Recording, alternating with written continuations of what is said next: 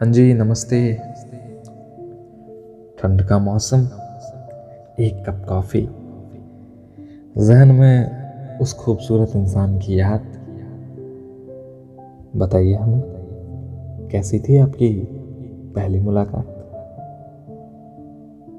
आज का लेटर एक गुमनाम शख्स के नाम। हाँ शायद ये लेटर आप ही के नाम लिखा गया हो। तो अगर इसे सुनकर आपके चेहरे पर मुस्कुराहट आए तो जनाब, मुस्कुराइए ना। आपकी इस मुस्कुराहट को हम तरस जाते हैं।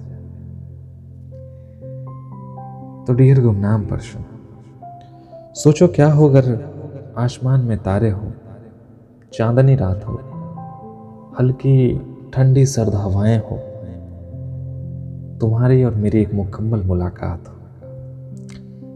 क्या हो अगर उस मुलाकात में मेरे कंधे पर तुम्हारा सर हो, हाथों में हाथ हो, ये हवाएँ बिखराते तुम्हारी जुल्फ़ों को, और मुझे उन बिखरी जुल्फ़ों से प्यार हो? क्या हो जब तुम एक बिंदी लगाओ, कानों में झुमके सजाओ, होठ हो तुम्हारे सुर्ख गुलाबी रंग और मुझे तुम्हारी हर अदा से प्यार हो। क्या हो कर मुझे तुम्हारी खूबसूरती से ज़्यादा तुम्हारे चेहरे पर लटकती उस जुल्फ से प्यार हो।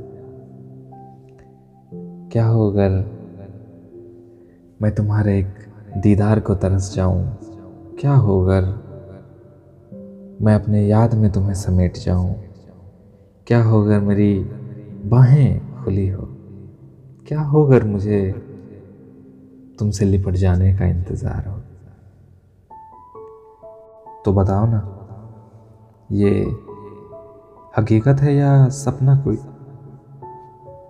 तुम सपने में आती पड़ी हो या फिर हो अपना कोई?